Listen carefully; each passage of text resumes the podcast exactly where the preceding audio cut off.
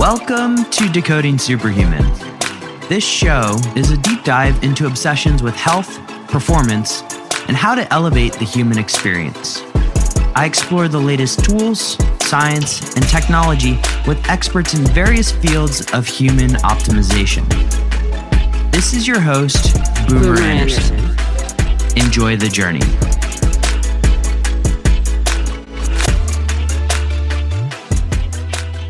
Superhumans, it is Boomer. We are back with another episode where we're going to talk about one of my favorite subjects measurement, testing, and how to make that testing more accessible to you, frankly, at home in your own bathroom. But before we get into that, I want to shout out to another listener. This one goes out to Justin Furness for leaving a five star review on iTunes. His subject is just incredible, which is funny because his name's Justin. An incredible podcast. If you're interested in decoding your superhuman potential and looking into the tools, technology, and people pushing the limits, Boomer is one of the best interviewers I have had the pleasure of listening to. His passion and his heart for these topics are so clear. Follow him and his podcast for all the juiciest and latest info. Justin Furness, thank you, my friend. It is an absolute pleasure to get reviews like that. And if you're listening and saying, hey, I want to review this podcast, head on over to iTunes right now and just drop a little love. Maybe yours will be read next. Let's move on with today's show. My guest today is Daniel Maggs, who is the co founder and CEO at a very interesting company, which I came to know through the Biohacker Summit this past year in or 2019 in Helsinki, Finland.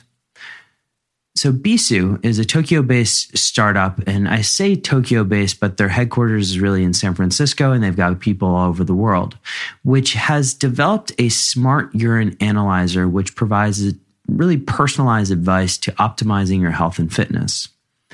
Daniel and I talk about the Bisu device extensively today in terms of what you can actually do with urine at home. I really pushed Daniel on the ability to read ketones and measure them at home using urine strips because there's a lot of literature out there that suggests otherwise. And his answers were quite well researched, and I was very impressed with that.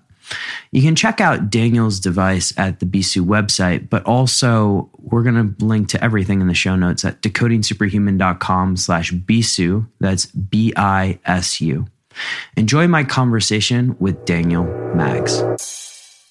All right, so you guys know one of my favorite devices for just general relaxation, bringing me back to the present moment, is of course meditation.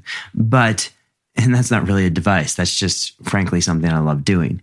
But one of the things that I use to enhance my meditation is the Vielight. And we've had Dr. Lew Lim on the show before.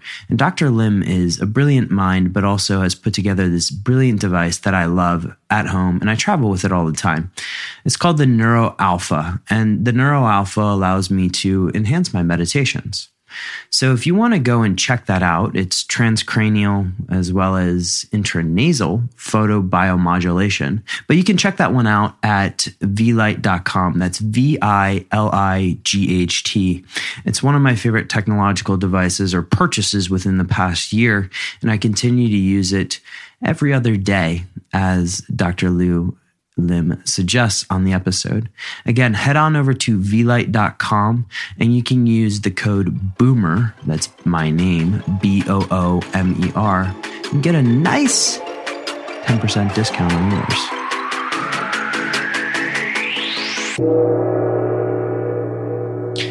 Daniel, my man, welcome to the show. Boomer, thanks so much for having me. Great to so, be here. you and I met originally in Helsinki, I think it was last November, had this fantastic conversation, then bounced on various parts of the world opposite to each other. And now we're finally having this call. So thank you for all your patience. No, likewise, made it eventually. So here I am in Tokyo, and there you are in the Netherlands, right? Yeah, exactly. And I think the fact that you bring up Tokyo begs a lot of questions because, you know, your accent doesn't make you sound Japanese. And so how did you end up in Tokyo of all places? Yeah, it's uh, it's a good question. We're technically an American company uh, run by Europeans, based in Tokyo with an Egyptian name. So go figure, right? Yeah, um, that's that's pretty exotic story right there. Um, so for my for my part, you know, I was a language uh, geek, I guess you could say, back in high school. Um, I did some of the dead languages and then some French, and I wanted to try something completely new. I started learning Japanese and just found it very new and exciting and challenging. Um, I decided I wanted to be a lawyer. Um, and after practicing law, I found that was not what I wanted to be doing. So, so, so mommy and daddy wanted a barrister, and you decided no. Well, I think now that things have kind of come around with the startup, they they kind of got over it. But at first, they're like, you know, you invest so much in this career, you know, why would you change and so on. But during that time, I got very interested in business, and I wanted mm-hmm. to create something. I wanted to try and do something new and exciting with my life. So I switched into sort of technology investment banking, also not very exciting. Um, in Tokyo it, or back in the UK? In London, in London. Uh-huh. But these things really gave me the skills and experience that have helped what I'm doing now. And then the third jump was to move to Tokyo and join a Japanese company called DeNA doing planning and marketing of new mobile services. And then during that time, I got into IoT and biosensing, and that's really when I came to this whole area. But yeah, I'm based in Tokyo, but I travel to the US a lot. I come to Europe quite a bit now. I'm going to the UK in June, and we see ourselves as global, really. It's just I happen to live in, in Japan, but I'm not bound to it. Mm-hmm. I mean, Japan's an amazing place. I, I used to live in Singapore and would go yeah. to Japan once every couple of months to visit some one of my favorite clients, and so you and I can share stories about Niseko and all of these places later. But uh, I want to. So the transition, because you, I didn't know this beforehand. You were in investment banking. There's a lure there of money, fame, riches, whatever you want to call it. Then you jump the sh- jump ship and went into startup land, which I know that feeling as well. Uh, is there any sort of pattern that you had when you went from transitioning these different fields in terms of learning the new field, whether it be IoT, whether it be finance, law, etc., languages? Any patterns there? Sure. I guess it's like why I made those specific transitions. So mm-hmm. for the investment banking side, I actually I want to do something in business, but especially in the UK, people are a little bit more conservative about career changes. And especially if you're in law, you get a bit pigeonholed in that bracket. So I my math wasn't good enough at the time to do an MBA. I couldn't get through the GMAT, sadly. Um, and uh, investment banking was something that was you know had some math to it, but also had some of the transactional aspects that I'd done in my legal career. So it's like a a more natural bridge, an easier bridge than going trying to go straight into a business role. Mm-hmm. And I think it was more familiar to me. But the tech bank I got into was pure technology. It wasn't um, like oil and gas or anything like that. And it was more boutique. So mm-hmm. got a lot of hands-on experience and I was doing sector research. So it wasn't it wasn't like modeling all day and it was quite a bit of that. But really I know that's like you know, law taught me about how to write essentially. Banking taught me about how to how to count and think in terms of numbers. And then the third company was really about thinking about markets and problems and customers. So I'm not someone who I had to unlearn a lot of bad habits. Like if you see my old slides, they're so over detailed. Mm-hmm. But really, it was about, I think, you know, finding my own passion and purpose and putting, you know, thinking more about what other people want and what they're looking for and, and what the customer wants rather than, you know, this very detailed and trying to avoid mistakes and having very carefully planned perspective that kind of comes from that professional background, which can be a good thing sometimes, but often is a handicap too. Mm-hmm. Every entrepreneur has that moment where they're like, hey, this is the idea. Let's go forward with it. we'll talk about the name here in a second and the product, but that moment for you, what did it look like? Because it, it seems very far from life as a lawyer, right? And so, how how did how did the idea come about? Yeah, so I think there are different parts of the genesis. One is that I got really into health and fitness when I was in college. I really liked working out, thinking about food to put in my body. I feel that investing in our health is so important. My own father passed away quite young from prostate cancer after a very long career of working very, very hard, to support the family, wonderful guy, but basically he had no retirement. He he got his prognosis of the metastasis on his retirement day. Mm-hmm. So that made me think very hard about doing things with my life while I still can, and also the importance of balance and prevention and taking care of ourselves, stress, good diet, smoking, alcohol, and so on. So that was a big part.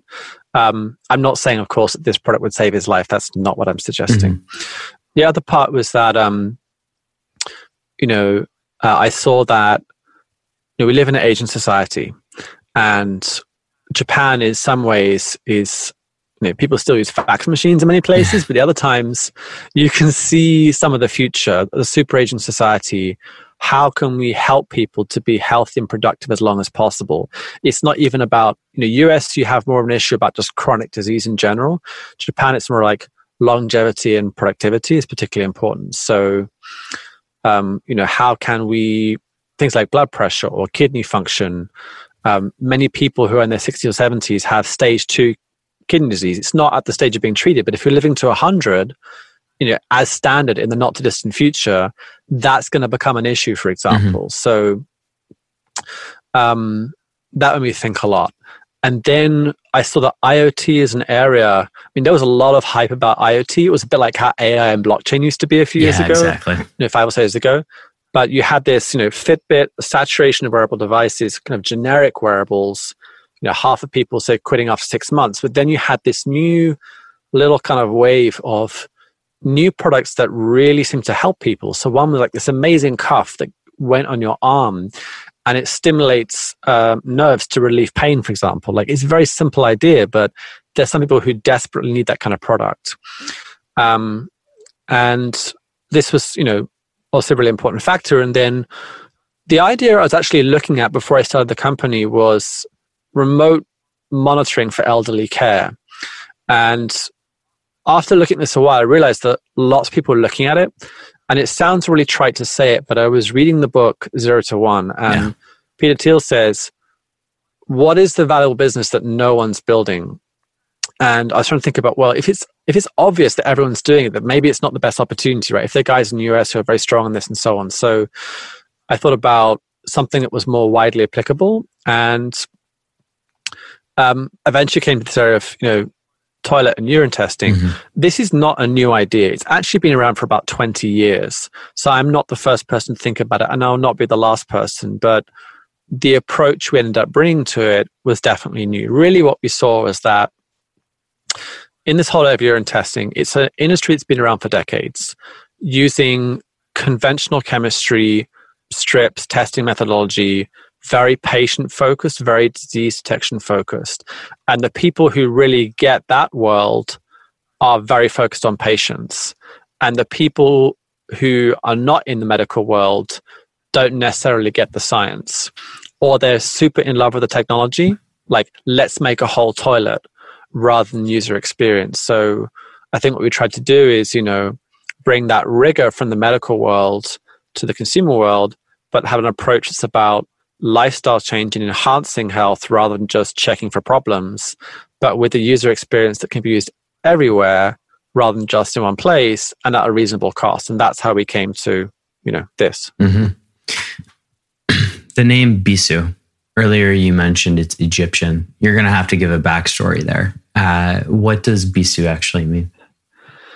Sure. So Bisu is the name of the Egyptian god of home and health protection. Ah. So you've probably heard of the island Ibiza. Yeah. Ibiza is an old Phoenician word which means dedicated to Bisu. So the reason is that you know Ibiza is a place to think about being a party island, good times and having fun, right? Enjoying life. Um, and Bisu was a god who made evil and disease go away and because of that, people associated him with good things coming in in return. So happiness, having fun. People would tattoo his mark on their bodies, put it in their homes.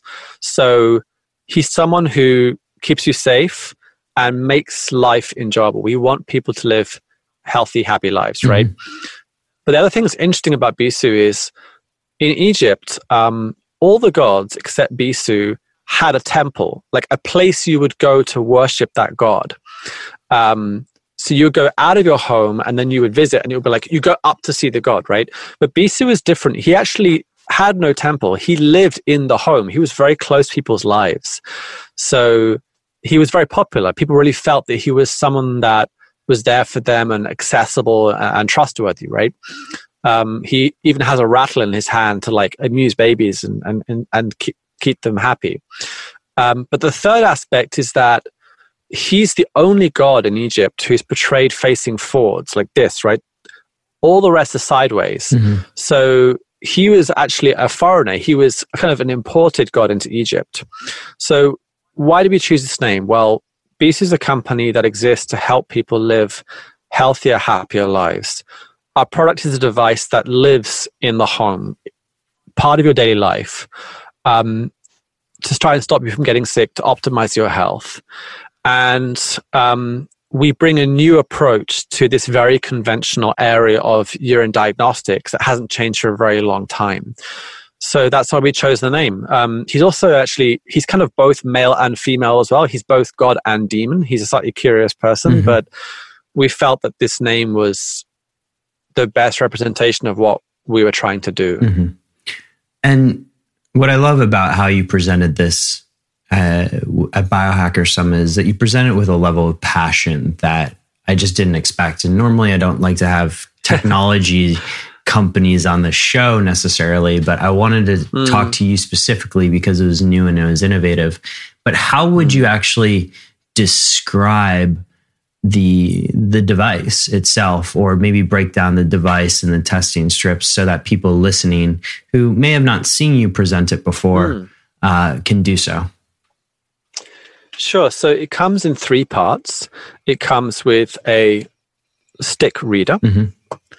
It comes with a test stick, and it comes with an app mm-hmm. as well. Okay. So the test stick is what you do use perform your test, right? So normally it comes flat like this. Mm-hmm. When you use it, you pop it to a triangle shape like this, mm-hmm. and then you extend it. So on the end here is a pad which absorbs the urine sample. The reason why this is triangular is when it absorbs a sample, it swells up to about five times the size. Mm-hmm. So it enables you to extend, collect the sample, close it without having to put a cap on the end or anything else. Like very simple experience. Mm-hmm. And then afterwards, you place the stick on the reader. Okay. So the device is recognizing the stick, doing the test for you, sending the information to the phone. Mm-hmm. Um, and it's using a technology called microfluidics. Uh, it's like a small chip in which the chemistry is happening to give you a high accuracy result with a very small amount of sample and to enable conventional tests to be read in a new way. Mm-hmm. So what the app is doing is giving you obviously a result, mm-hmm. general overall wellness score, mm-hmm. recommendations, detailed data on each of the biomarkers, and then obviously you've got your trend data, and then your you know know-how and content and so on. So we're going to go into um, each of these now. A question for course, you on the stick: Is the stick a one-time use or is it multiple-use stick? It's a single-use stick. So. Mm-hmm. Um, you could test typically we say twice a week is a good frequency mm-hmm. if you test first thing in the morning it correlates well with the last three days two to three days mm-hmm. if you want to test daily the evening is the best time we generally don't recommend during the day mm-hmm. so um, we're actually working on making the chip inside completely from paper as well. We care a lot about keeping things environmentally friendly. Um, the device itself, you should never have to replace this. It has a very long lifetime. The battery's a very long lifetime as well. But yes, the stick itself is a single use and it's designed in a way that no urine ever actually goes inside the reader. It all stays in the chip. The chip just sucks the sample in from the pad to the chip and does the test but it's isolated. So a family can use the same reader, a sports team can use the same reader. You know, this could be mounted to a wall, for example, in a company or a gym. So um, it makes it quite flexible. Mm-hmm. Uh, let's get into some of the biomarkers that you monitor because I know you have the initial biomarkers and you and I have discussed the longer term plan. But in terms of initially, uh, what what are some of the things that you're planning to track through urine? Sure. So the first set, which is a diet test stick, is electrolytes. So sodium, potassium, magnesium, calcium. Uh, pH, which is a marker of essentially a proxy for fruit and vegetable intake. Mm-hmm. And also, it's useful for physical performance because it um, exercise creates a metabolic acidosis, uh, which slows down uh, performance. Mm-hmm. in basic terms. Um, hydration, um, and also uric acid. Mm-hmm. And lastly, two types of ketone. So, um, normal urine test strip is testing one ketone, mm-hmm. and we're testing two types of ketone in urine. So, it's a higher quality uh, urine ketone test. So, let's go into the ketone part because I told you before I'm going to ask this question. Ketone urinary test sticks after the first month historically have become quite useless almost. So, why is this different? Of course. I mean, some people find that after one to two weeks, depending on how adapted they are. But um, there are three ketones there's BHB, ACAC, and acetone. Mm-hmm. And acetone you measure on the breath. Essentially, it's a product of acetoacetate. It breaks down. Got one right here. Um, BHB you measure from the blood, mm-hmm. and ACAC you measure from the urine. But the reality is that in your blood, there is both BHB and ACAC, and in your urine, there is both BHB and ACAC. Um, what happens is that the longer you are in ketosis, um, BHB as a share of all ketones increases. So ACAC is actually reduced to form BHB, it's converted. Mm-hmm. So, uh, so, this BHB shifts and ACAC goes down. Um, and that's the same in the urine. So over time, the amount of ACAC that's circulating and therefore excreted declines. Mm-hmm. And that's why after a certain period of time, you see less ACAC in your urine, less acetoacetate. That's why the strips seem to stop working. Also, the classic urine strips have a very, um, it's got a high detection point. Mm-hmm. So without wanting to get too technical, it's 0.5 millimoles per liter. And the threshold ah. is about 0.1. Mm-hmm. So the test we have is a BHB test at a threshold of 0.1 millimoles, so the same as the renal threshold, mm-hmm. and then the ACAC test. What, what you see is um, in prolonged ketosis that BHB goes up and ACAC goes down. Um, so that's a long short of it is you can test earlier than you can with the normal urine ketone test and longer than you normally can as well. Awesome. Um, there are some factors that can affect things. So, for example, um, uh, the ratio between the two ketones changes consistently whether you're in early or late ketosis, but the total, um, for example, there are some studies that show in people in prolonged ketosis, they actually uh, oxidized or used up fewer ketones as a potential total, total ketones in long-term ketosis. So one, one thing people say often is that, oh, you have fewer ketones in urine because you're um, using more ketones. Your body's using the ketones up, so therefore they're less. And that may or may not be true. So there's some situations in which it's true and some situations in which it's not. One factor that affects this is the availability of carbohydrate in the body. Mm-hmm. But what always remains consistent is the ratio between these two ketones based on the stage of ketosis. So long story short, um, yeah, we want to give people a non-invasive, high quality alternative to the blood test. The blood test is fantastic the breath test is great, but we also want to give you other things at the same time because tracking ketones is important, but it doesn't tell you where everything. are my ketones at, where am, where are my electrolytes at, where's my hydration at. With one test, getting as much of the picture as possible. Mm-hmm. And we'll link, if it's okay with you, to some of these output screens um, in the show notes. But on the on the output screens do you also make dietary how, what do the dietary recommendations look like because if you're tracking something like ph that could give you hints as to uh, how much, for instance, either how much somebody's working out. It doesn't give you the full picture, uh, but it also can give you hints as to what types, if are they overeating on protein, for instance. Yeah. So, say, you know, we, we look at the urine data, but we can also look at the non urine data. So, we're going to provide an Apple Health integration as standard. Mm-hmm. And some of the data you can get from that is your exercise data, right? So if you're physically active, we will interpret your pH and hydration uh, readings differently even your sodium than if you're not. So if you're going to be um, uh, you know exercising a lot, you're going to be losing a lot of sodium through your sweat, for example, mm-hmm. right? So the recommendations for the intake and also the ratio of sodium to water are going to be different than if you're more sedentary. Um, likewise, if you're young versus if you're older, likely to have more blood pressure issues and so on. So we look at the urine data, we look at the activity data, um, body weight as well.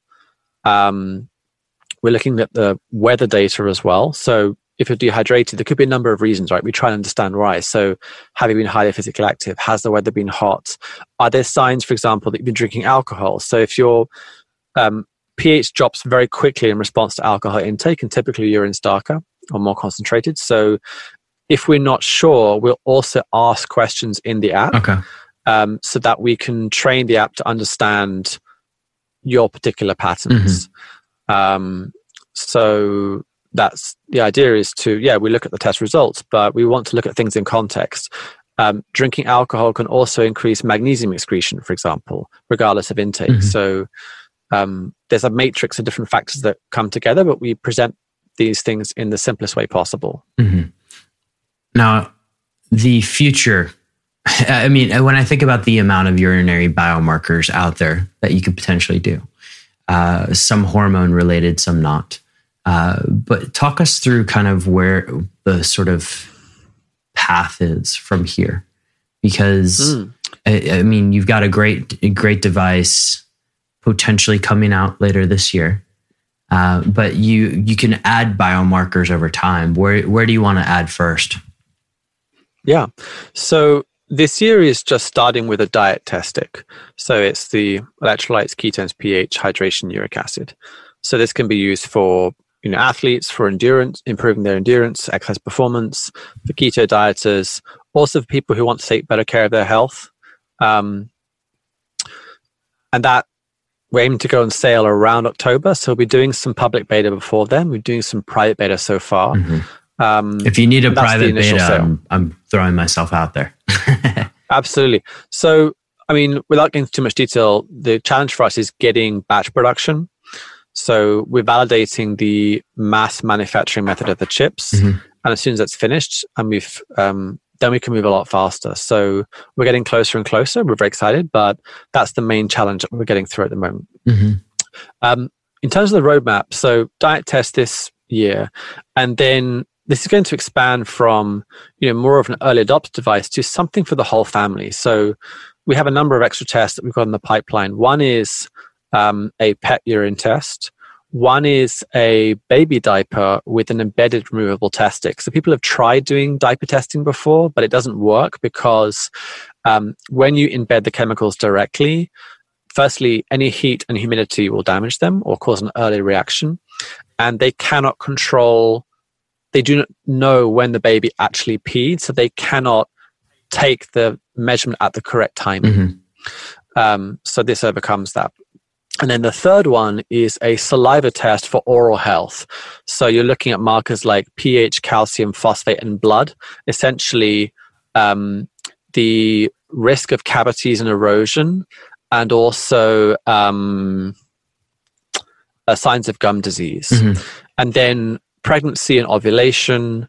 And then, you know, those would be sort of the, the five new testics. Mm-hmm. And then based on this data, you can have um, you know, consultation with a doctor, a dentist, a vet, a personal trainer, um, and if you want to purchase ingredients or medicine or supplements, um, and also have some community features around that as well. So that's really the plan to go from diet testing this year to a range of tests for the whole family next year. And ultimately, we'd love to do things like cortisol, testosterone, estrogen. Um, those are pretty complex tests to yeah. do. Um, it's pretty hard to do it based on on the classic measurement method, but um, yeah, eventually that's that's the aim. So there's um there's a number of companies out there right now who are mm.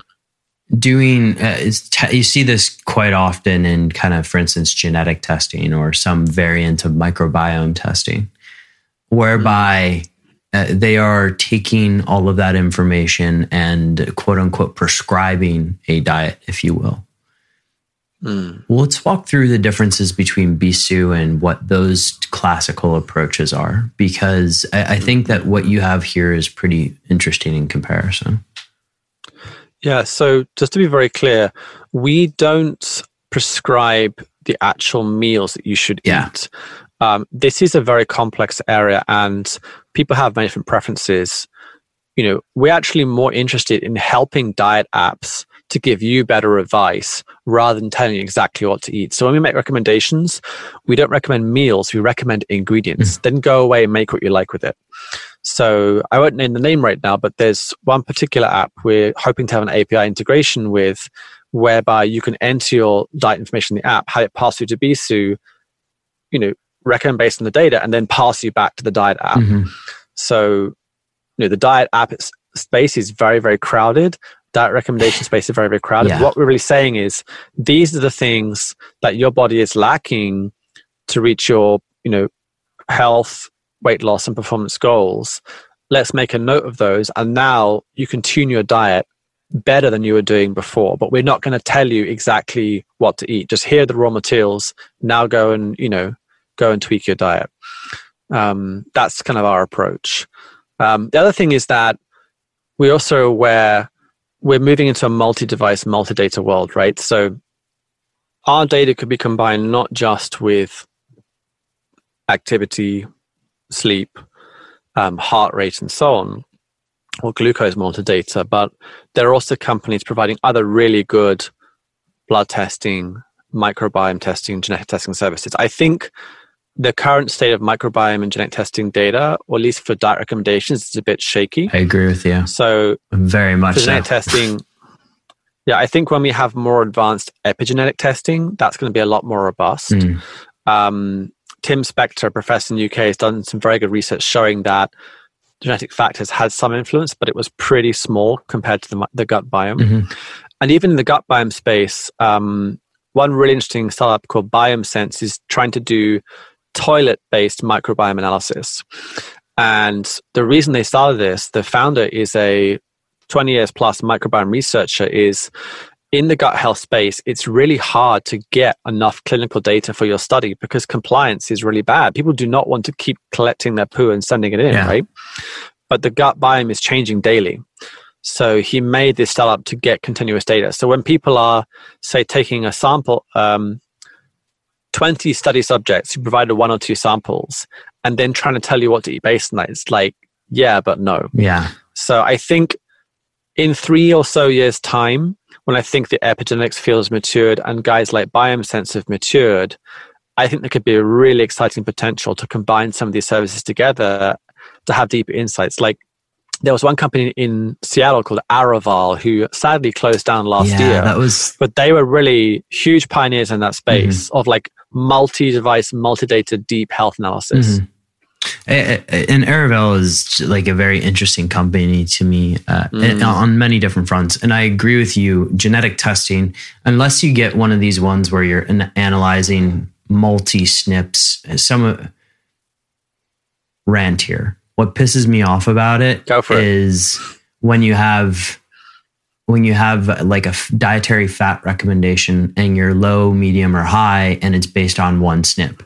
That to me seems very um, asinine in terms of a recommendation. And unless that SNP may maybe ApoE, but it still needs to encompass a lot more to me. And I, I'm looking forward to the day where we're able to not just stack genetics and epigenetics, but also, I mean, some of the stuff going on in metabolomics and what you're doing right now is very interesting. Oh my god, too. yeah. It's fascinating. Omics is an amazing field. Um, there's one person I'd highly recommend people to look at, Professor uh, Mike Snyder at Stanford. Yeah. He's he's a machine. He's like not only he's the head of the Center for I think it's genomics and personalized medicine. He's not only a really advanced uh, multi-omics researcher, so that means like genomics, metabolomics, proteomics, all that stuff together. But he's also like, like a legit biohacker who applies his own science. So I think he diagnosed his own Lyme disease, like by strapping seven wearables to his body for like six months. Yeah, he's got this fascinating And quantified self awesome. story. It's just he it's funny because usually when people say a name two or three times, I'll reach out. And I think this is the third time where Mike Snyder has come up in conversation. Oh, yeah. So oh, yeah. hopefully I'll try and get him on the podcast soon.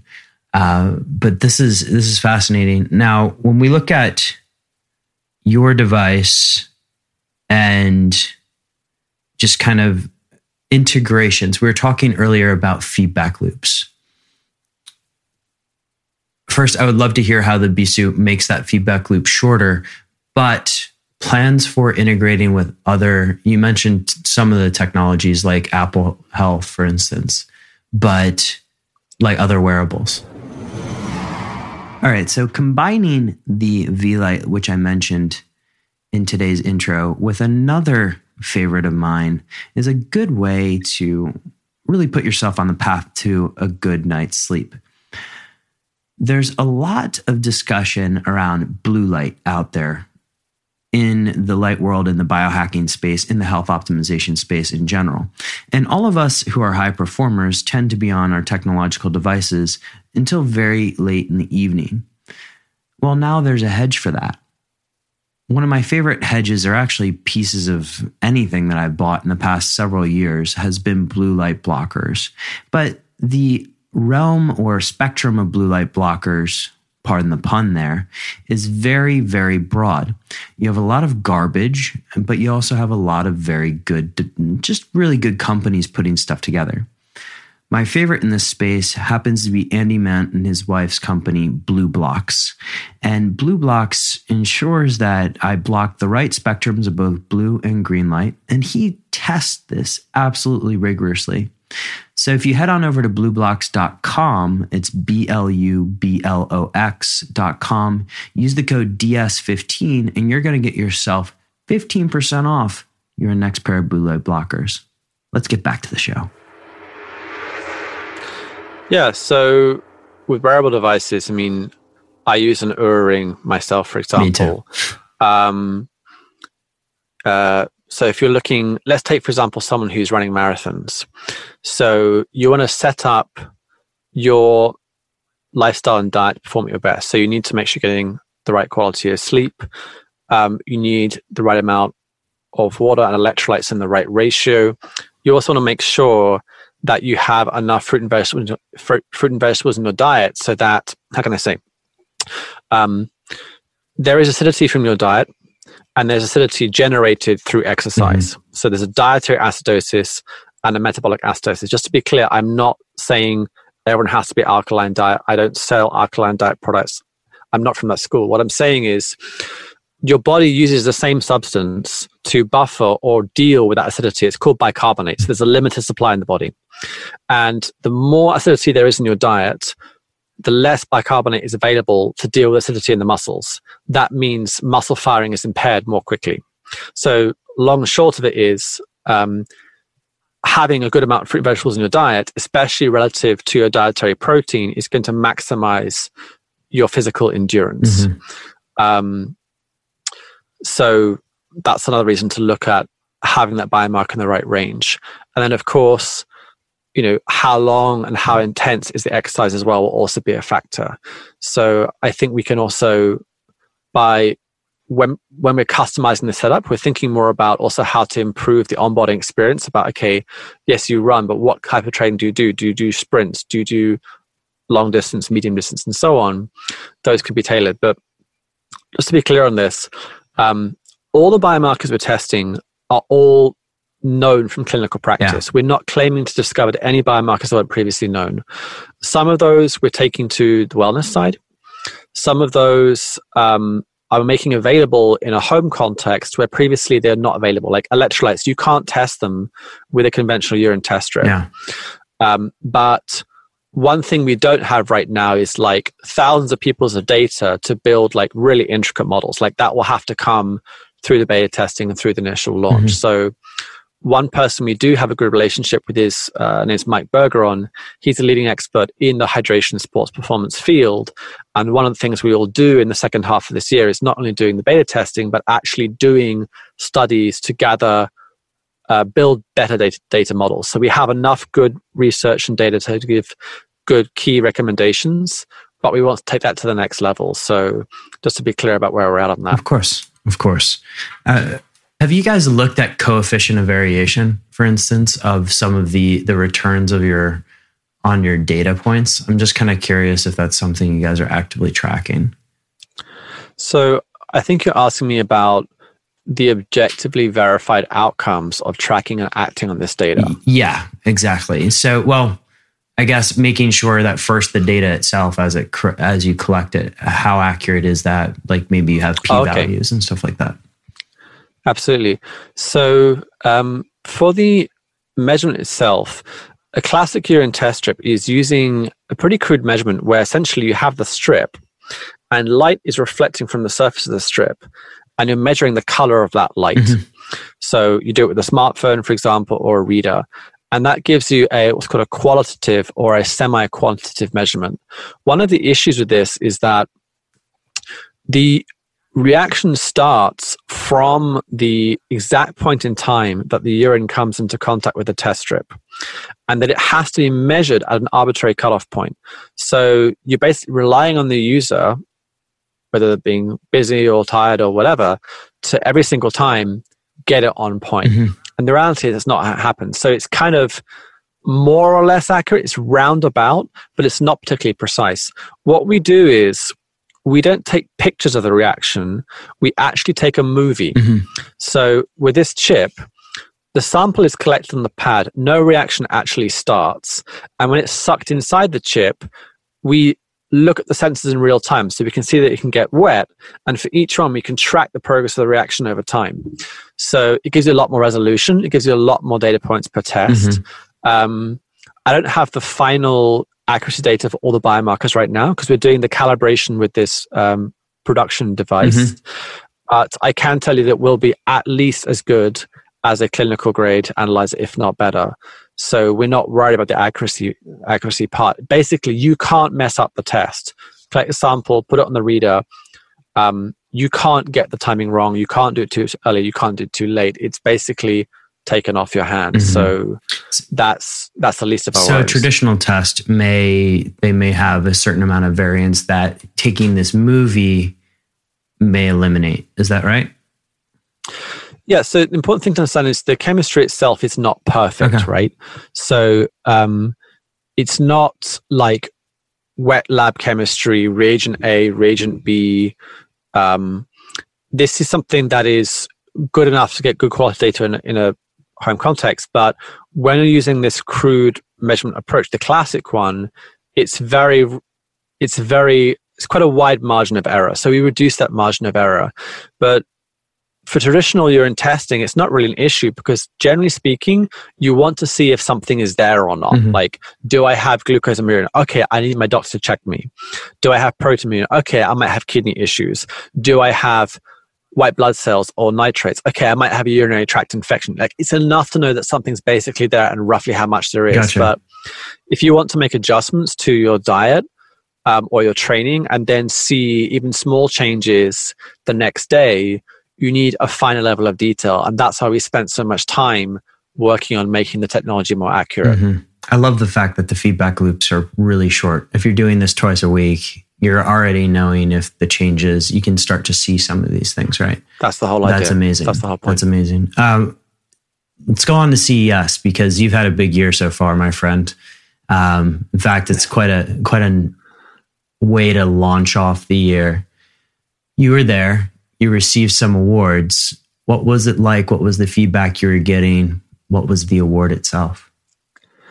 Yeah it was great. Um, it was great recognition. The award was called the uh, the IHS Markit Innovation Award. Basically, you went to a media event called Showstoppers, where we had a booth, um, lots of press contacts, and then they had judges going around evaluating the products that were there. They had some prior materials as material uh, materials as well, and they chose us in the health and fitness category as the best product in that category. Mm-hmm. You know, there obviously there are you know people different opinions, but I think it's really important for us to raise awareness and kind of get on people's map. And that was a great first step. And having done that, it's made it a lot easier, easier for other people to then cover us, talk about us, share us as well. So that was huge for us. Um, CNET also covered us, one of the top five health tracking devices at CES. Um, that makes it easier to approach other media.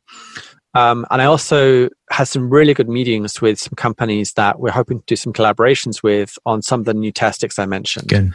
So, and then lastly, we met the guys at b8ta, and we're now actually going into b8ta stores this month in SF, LA, New York, Austin, and Seattle. So, give it about two weeks. Uh, we had some delays in China due to the uh, the virus, mm-hmm. but um, you'll be able to actually interact with the device in person and see it. So awesome. Daniel, I, I, want to just, you know, because you mentioned, obviously it's not just you at Bisu, you mentioned your team. How big is the team right now? So right now we have, I would say about six people. Mm-hmm. Um, myself, CTO, uh, Polish guy. We have a Danish mechanical engineer, Japanese designer, American software engineer. Um, we have a content marketer and now a digital marketer. So about six, seven people. Excellent. Uh, some are contractors, but we're growing and um, yeah, we're just having a lot of fun right now. So, and the design of the device is quite beautiful. So, shout out to your designer on that one.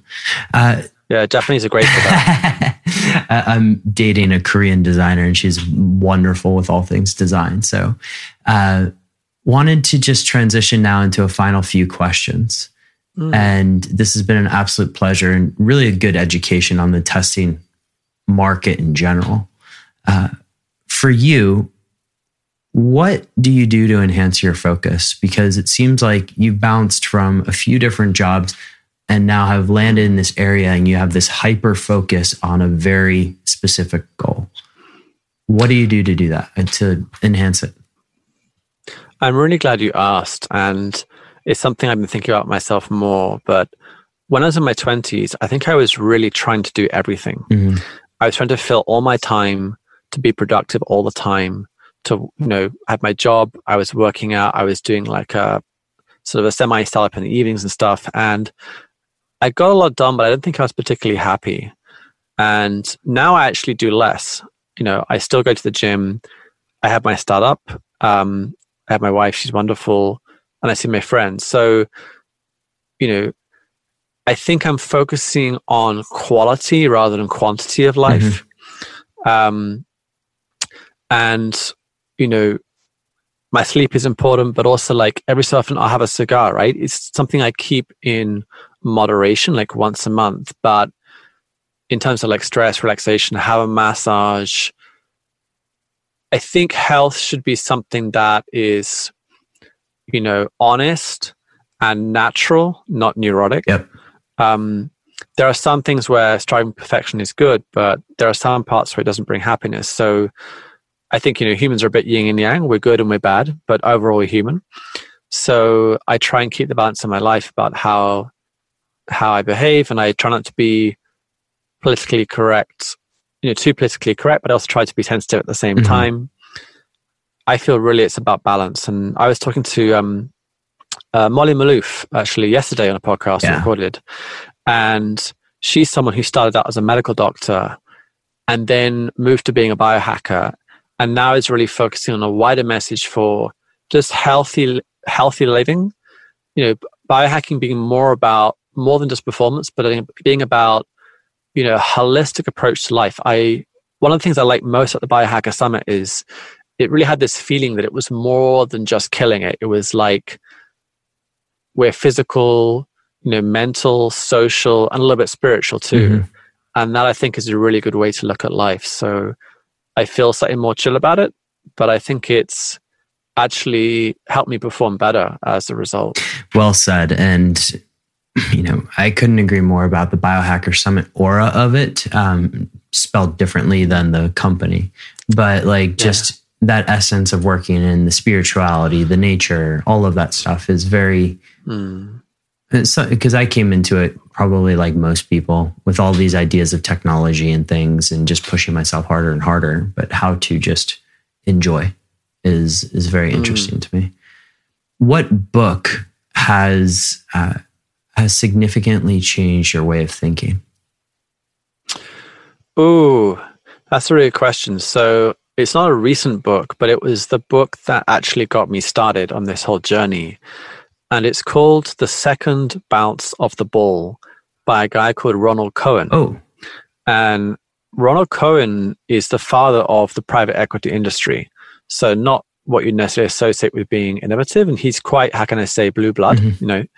Um, but he people often write books about entrepreneurship and they talk about you know this is what you need to do to start a startup and you know here's like here's your lean startup methodology.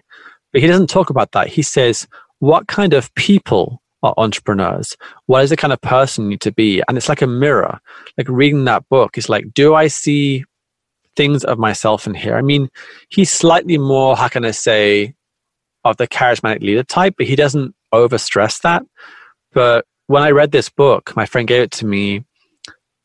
It gave me this first feeling of belief that maybe I could do this too. And then, so the qualities, right? Like in a person. And then the second bounce of the ball is about it's easy to see where the ball is first going to bounce, but it's hard to know where it's going to bounce next. Mm-hmm. And I think this is really the skill entrepreneurship is you want to be early, but not too early, right? Um, you want to be the second bounce, not necessarily the third bounce. And um, you know, I think some things like I've had to learn to be, you know, keep things simple and and think more about sales and marketing and engaging. But one thing I always felt is that I could see some kind of trend ahead and and you know try and find that path that isn't obvious, right? Like if something's obvious, it's probably not an opportunity. Yeah.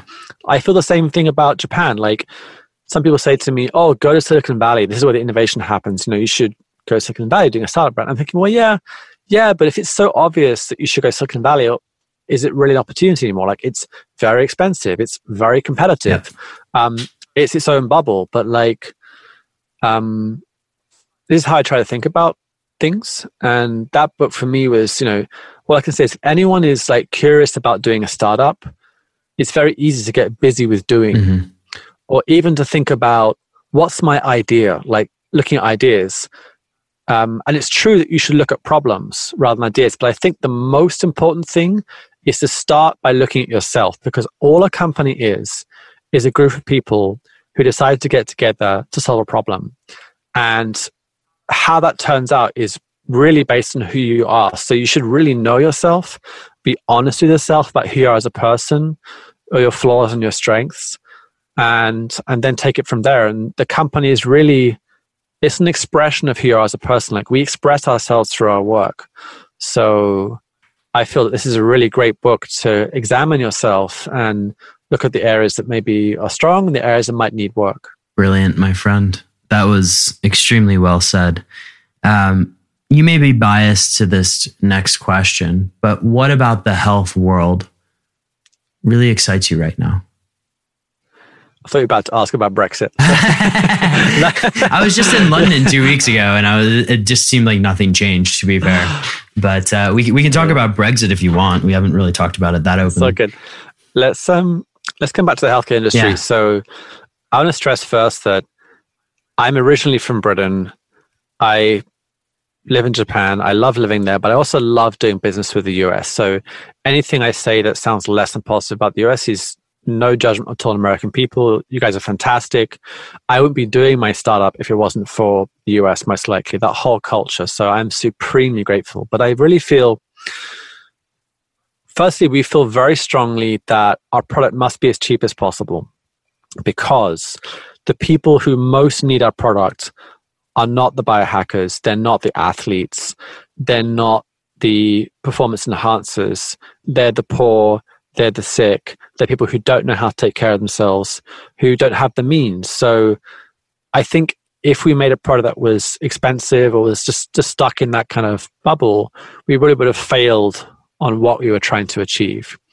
So that's something that's very important. But I feel that, you know, probably the most important innovation that people need in the UK, in the US, is access to healthcare. I often go to medical events where and I, especially when I go to medtech events, people talk about improving the quality of care, you know, improving outcomes for patients. But patients, for them, are the people who are able to pay for the treatment. They're not the people who can't pay. And I very rarely hear people talking about access to healthcare. So I feel that, you know, for, um, single payer healthcare is is is cheaper. Mm-hmm. I mean, it's even Yale studies sh- showed that.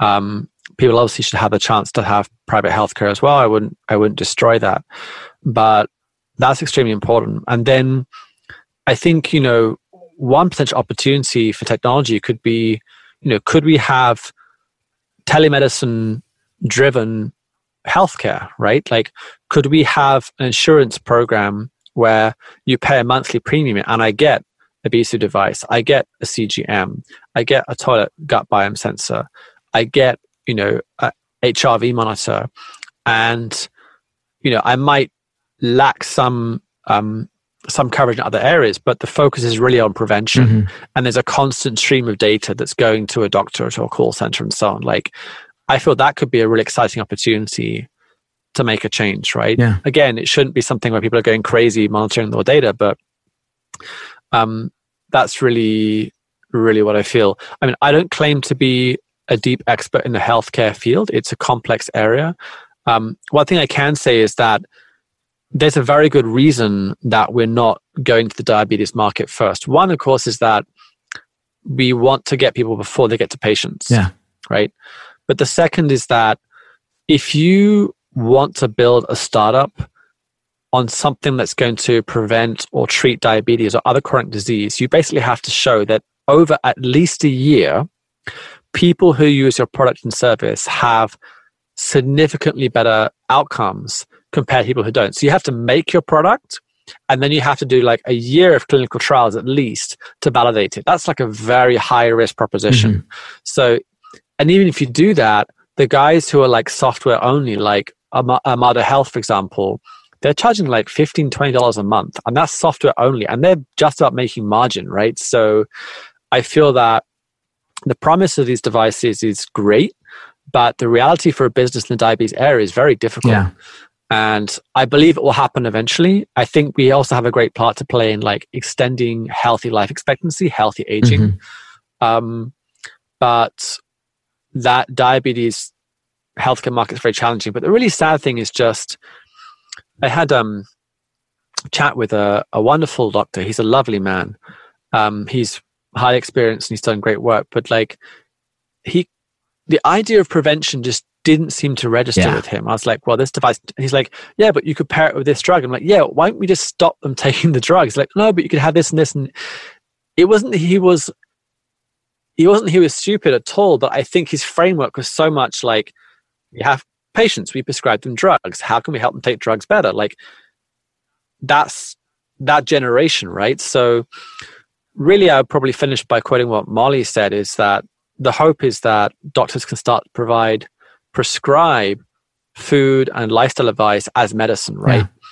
Yeah. Um, but most doctors are not are not dietitians. The one thing I would say is I also feel very strongly that people in the wellness industry really should not bash doctors. Like I see it quite a lot. It's yeah. like they lied to us. You know what your doctor hasn't told you, and it's a bit of sensationalism to sell programs and books and all that stuff. And like I kind of get it, and there's definitely some truth in that.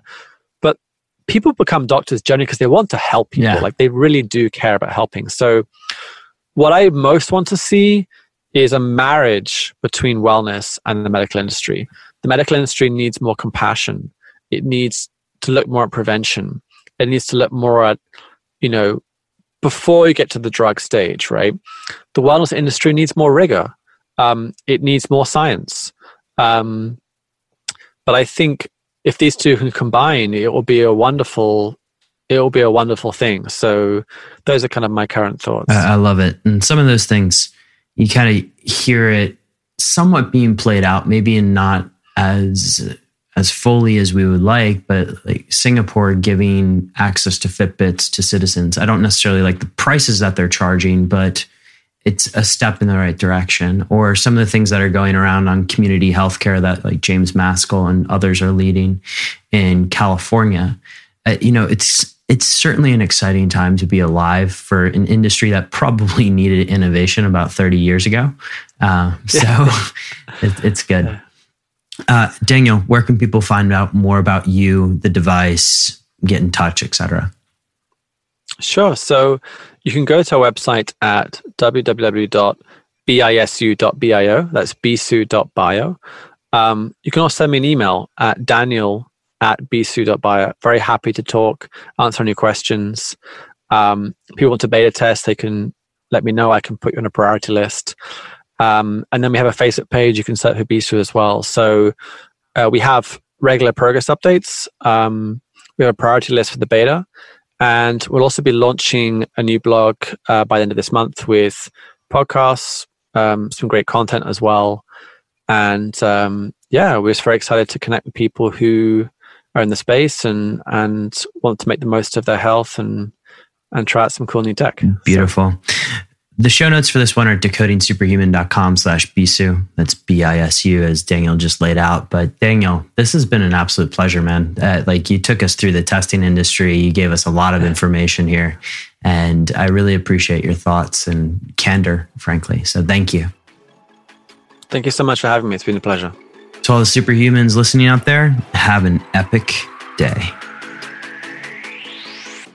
So, as you can tell, Daniel's really well researched, and I love the way he organizes his thought, the way he articulates his position, and how much evidence he has to back his position. Bisu is a very cool company that is going to launch their first product, I believe, later this year, and I'm hoping to get my hands on one before it goes to market. But Daniel, I'll call you when that happens. This is a very exciting space. Measurement in general and being able to measure more frequently to obtain more information about oneself is just so, so useful.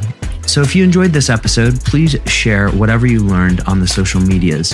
Instagram, LinkedIn tend to be my two most active ones. Instagram a little, bit more social than LinkedIn. But share what you learned. And if you are compelled, head on over to iTunes and leave a five star review all these reviews really, really help.